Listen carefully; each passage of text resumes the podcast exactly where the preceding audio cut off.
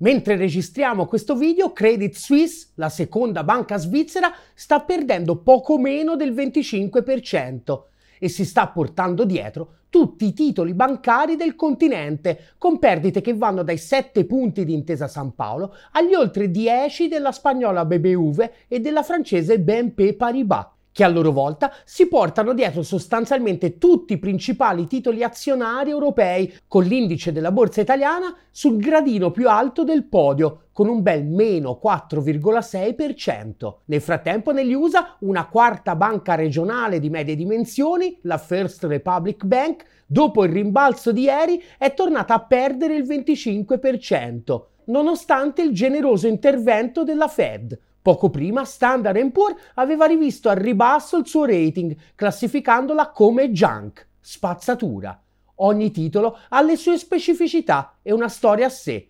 Tutti però hanno un elemento in comune: i tassi di interesse alle stelle, dopo 10 anni di tassi zero che hanno fatto esplodere il debito e con l'impossibilità di usare le stesse medicine del 2008 perché l'inflazione di scendere non ne vuole sapere. L'economia di tutto l'Occidente è un gigantesco schema Ponzi e basta niente per farlo saltare.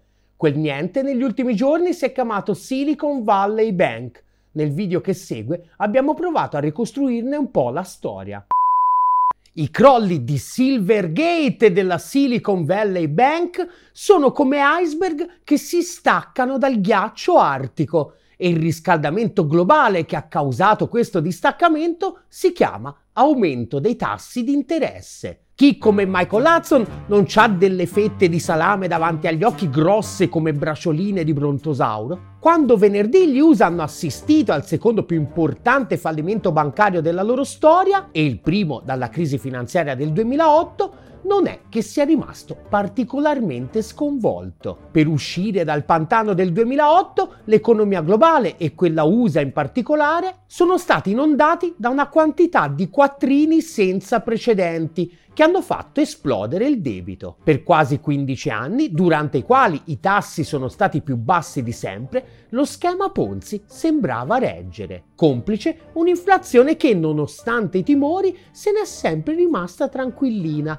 grazie in particolare alle delocalizzazioni in Cina che tenevano i prezzi delle merci bassi. L'economia reale frenava, la gente normale si impoveriva, ma alla fine saranno anche un po' stracazzi loro. Intanto quelli ricchi come me, che appartengono all'1%, se la cavavano alla grande e senza dover fare assolutamente niente. Ci pensava la bolla speculativa. I patrimoni dei super ricchi come me, dagli immobili alle azioni, si gonfiavano a vista d'occhio e le briciole, come ricorda Hudson, raggiungevano pure il 10% che sta immediatamente sotto. Il restante 90% invece se ne stava alla canna del gas, ma dopo 40 anni di egemonia neoliberista il massimo che c'era da temere erano i post incazzosi su Facebook e che comunque nella stragrande maggioranza dei casi davano la colpa alla sostituzione etnica, all'ideologia del gender e ai gretini. Ma come sottolinea Hudson, nel servire le banche e la classe dei proprietari finanziari, la Fed si è infilata da sola in un vicolo cieco. Cosa sarebbe successo se e quando i tassi di interesse alla fine fossero ricominciati a salire? Ecco, ora lo sapete, succede che falliscono le banche e Silicon Valley Bank potrebbe non essere che l'antipasto, anzi anche meno, l'aperitivo diciamo. L'aumento dei tassi di interesse ha determinato il collasso di Silicon Valley Bank & Company da diversi punti di vista. Prima di tutto, come ricorda Hudson, venerdì scorso il rendimento dei titoli del Tesoro a 2 anni ha raggiunto un nuovo record, 4,6%. I depositi bancari fruttano lo 0,2%. Tenere i soldi sul conto corrente può essere necessario per avere liquidità, ma con un'inflazione che nonostante tutto continua a correre oltre il 6%, è diventato un lusso che in pochi si possono permettere. In particolare i clienti di Silicon Valley Bank, che non sono le vecchine che ci tengono la pensione, ma le start-up e gli start-uppari che sui conti ci tengono le milionate. Su circa il 90% dei conti infatti c'erano più di $250.000, che tra l'altro vuol dire anche che se la banca fallisce li perdono, perché le istituzioni USA assicurano soltanto i depositi sotto quella soglia. Che vuol dire? Vuol dire che... Che te la vende il culo! Il gigante delle apparecchiature per lo streaming Roku aveva nel conto poco meno di 500 milioni, quasi il 30% del suo patrimonio. La piattaforma di giochi online Roblox 150 milioni e il colosso dell'hardware per la rete Juniper Networks poco meno di 100 milioni. E tutti gradualmente hanno cominciato a ritirare i loro quattrini per investirli in qualcosa di più remunerativo. Ora, ovviamente una banca, quando tanta gente tutta insieme gli va a chiedere di restituire i soldi che avevano depositato, a botte di svariate milionate alla volta, comincia ad andare in difficoltà. I tuoi soldi mica li tiene nella cassaforte, ovviamente, li investe. Quindi, quando chiedi più soldi dei pochi che tiene sotto il materasso, deve prima dismettere qualche investimento e incassare un po' di cash. Il punto è che dismettere gli investimenti per fare cassa a volte può essere una bella fregatura. Se te hai comprato una cosa a 100, nel bilancio ci hai messo che c'hai in pancia una cosa che vale 100, ma in quel momento vale 80 e te la devi comunque vendere perché hai finito la grana, il risultato è che nei tuoi conti ci devi segnare un bel meno 20, che è esattamente quello che è successo alla Silicon Valley Bank. Aveva investito tutti i suoi quattrini in buoni del tesoro USA a lunga e a lunghissima scadenza, cioè dai 5 addirittura ai 20 anni. Li aveva pagati 100 e in bilancio ci aveva scritto che valevano 100, che è anche vero, perché se aspetti che arrivino a scadenza, valgono 100 davvero. Hai prestato 100 allo Stato e alla scadenza lo Stato 100 ti restituisce, dopo averti dato nel frattempo un po' di interessi. Ma se li vendi prima della scadenza, non li vendi a 100, li vendi a quanto valgono in quel momento sul mercato. E più i tassi della banca centrale sono alti, meno valgono. E ancora meno valgono quando tutti sono convinti che a breve i tassi saranno ancora più alti, che è esattamente quello che sta succedendo da un po' di tempo a questa parte. Risultato, le obbligazioni che nel bilancio di Silicon Valley Bank valevano 91 miliardi, nella realtà ne valevano 76. Silicon Valley Bank allora, prima di vendere una montagna di titoli di Stato che aveva in pancia e far sballare tutti i conti, ha un po' tegameggiato. E quindi quando gli amici startuppari andavano a ritirare i soldini, gli dicevano ripassa domani, scusa ma ieri c'avevo judo, e temporeggiavano un po'. E temporeggiare nella California delle startup evidentemente non è visto proprio benissimo, anche quando siete amiconi da una vita. Silicon Valley Bank, infatti, come abbiamo detto, è la banca per eccellenza degli sviluppatori delle app di gattini che hanno reso grande la superpotenza tecnologica USA. Nell'arco di poco meno di 40 anni ha supportato la nascita e la crescita di qualcosa come 30.000 startup, alcune poche anche sensate, come ad esempio Cisco System. Erano così smart, trendy e California Dreaming Friendly che giusto una settimana fa Forbes l'aveva definita solida e affidabile, una delle migliori banche al mondo.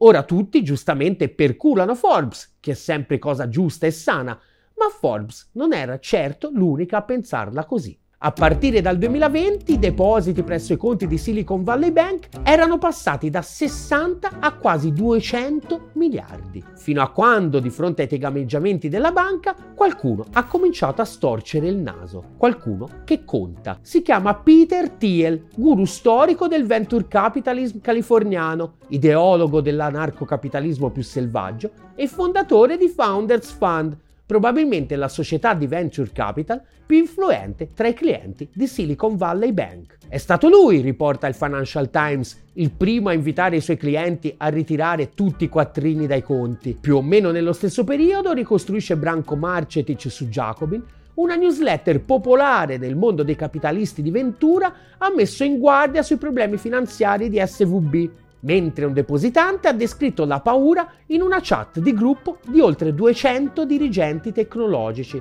che presto si sono precipitati a ritirare i loro soldi. La banca allora si affretta a vendere un po' di obbligazioni e, per ripianare le perdite, prova a piazzare sul mercato nuove azioni per 2,25 miliardi, ma nessuno gliele compra.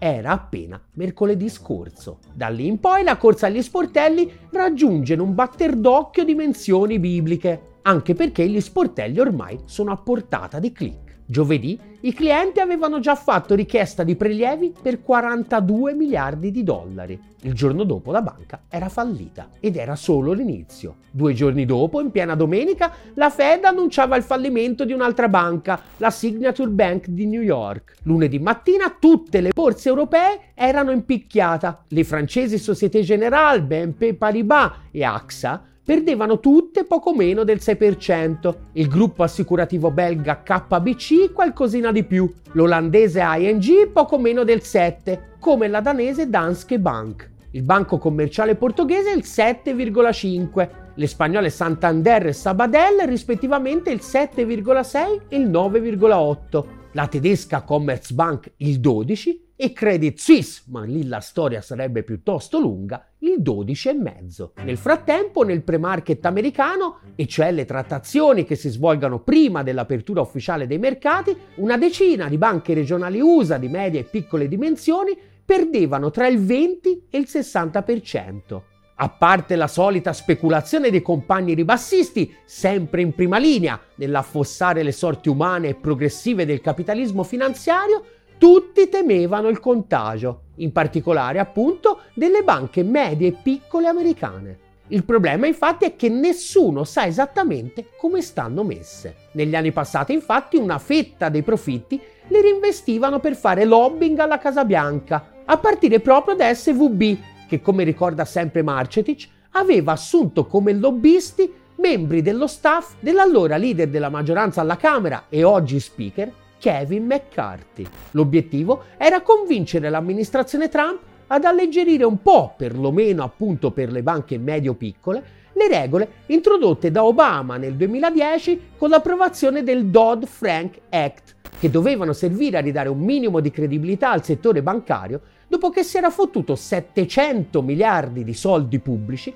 per fare un po' di pulizia tra tutta la spazzatura che aveva accumulato in anni di speculazione selvaggia. Detto fatto, a maggio del 2018 Trump emana uno dei suoi capolavori. Le banche con asset inferiori ai 250 miliardi possono fare un po' il c***o che gli pare, cioè tutte, a parte una decina. Quanto gli piace il libero mercato a sti start-upari e quanto odiano la presenza ingombrante dello Stato, perlomeno finché vincono. Poi però sono persone flessibili. Ed ecco così che mentre Silicon Valley Bank crollava a picco, gli hooligan dell'iperindividualismo e del darwinismo sociale, che vivono di pane e start-up, si sono messi a frignare e a chiedere l'intervento di quel cattivone del governo, che si è fatto intenerire. Garantirà al 100% tutti i depositi, a prescindere dall'entità. Michael Evry, analista di Rabobank, ha affermato che le implicazioni del salvataggio da parte della Fed dei venture capitalist della Silicon Valley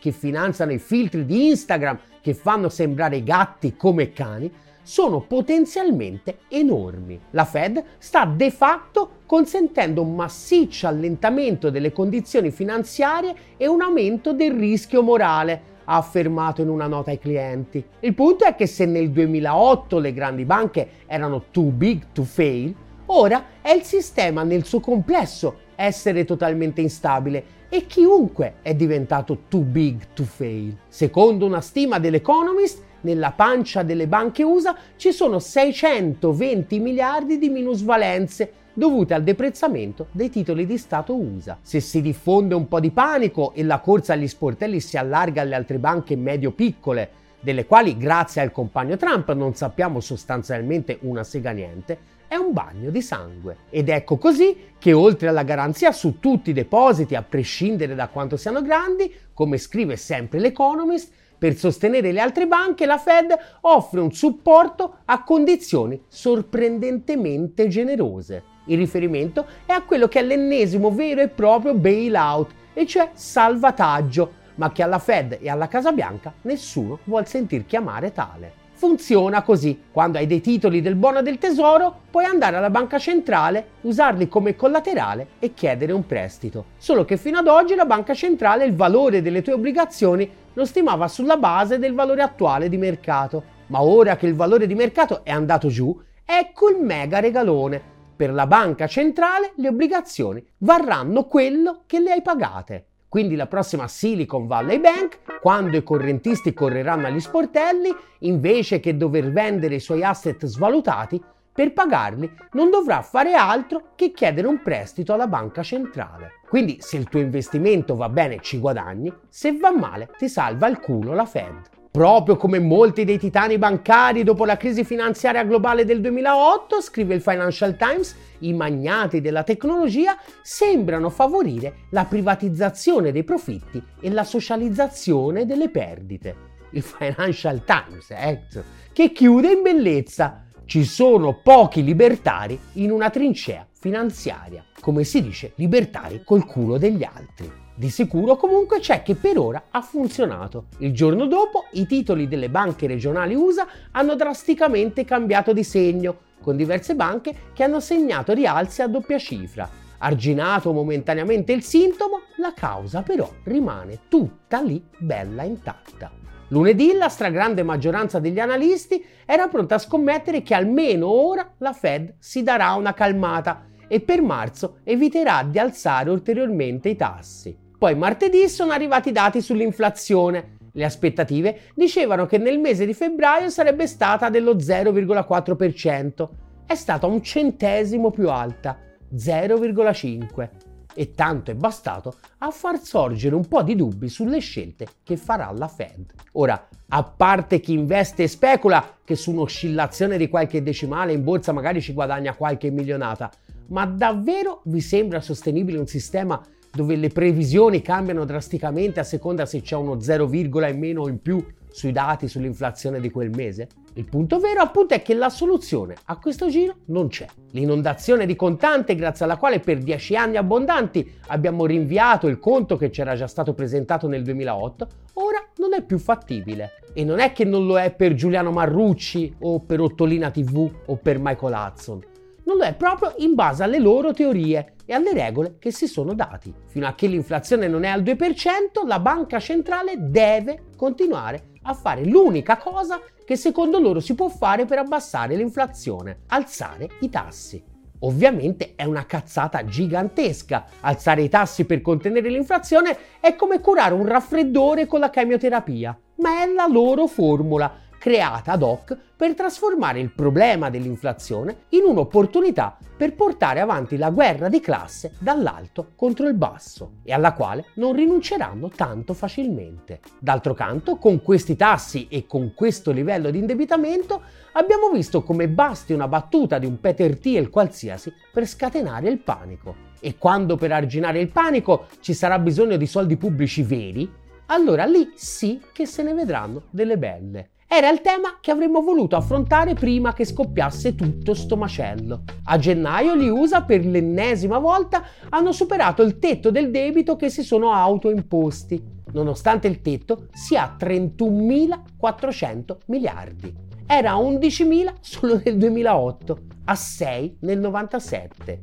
Da 6 a 31,4 in 25 anni e non basta già più. Se non lo alzeranno di nuovo, in estate l'amministrazione USA non avrà più soldi per pagare gli stipendi e se vanno ancora avanti manco per ripagare i debiti. Per alzarlo hanno bisogno di convincere il Congresso, Camera compresa, dove sono in maggioranza i repubblicani, che si sono opposti pure al mini salvataggio di questi giorni. Insomma, sembra proprio che noi di fare per accelerare il declino, a questo giro abbiamo il vento in poppa. Se anche tu sei per accelerare il declino, aiutaci a costruire il primo media che ce l'ha come obiettivo esplicito nella linea editoriale. Aderisci alla campagna di sottoscrizione di Ottolina TV su GoFundMe e su PayPal. E chi non aderisce è Peter Thiel.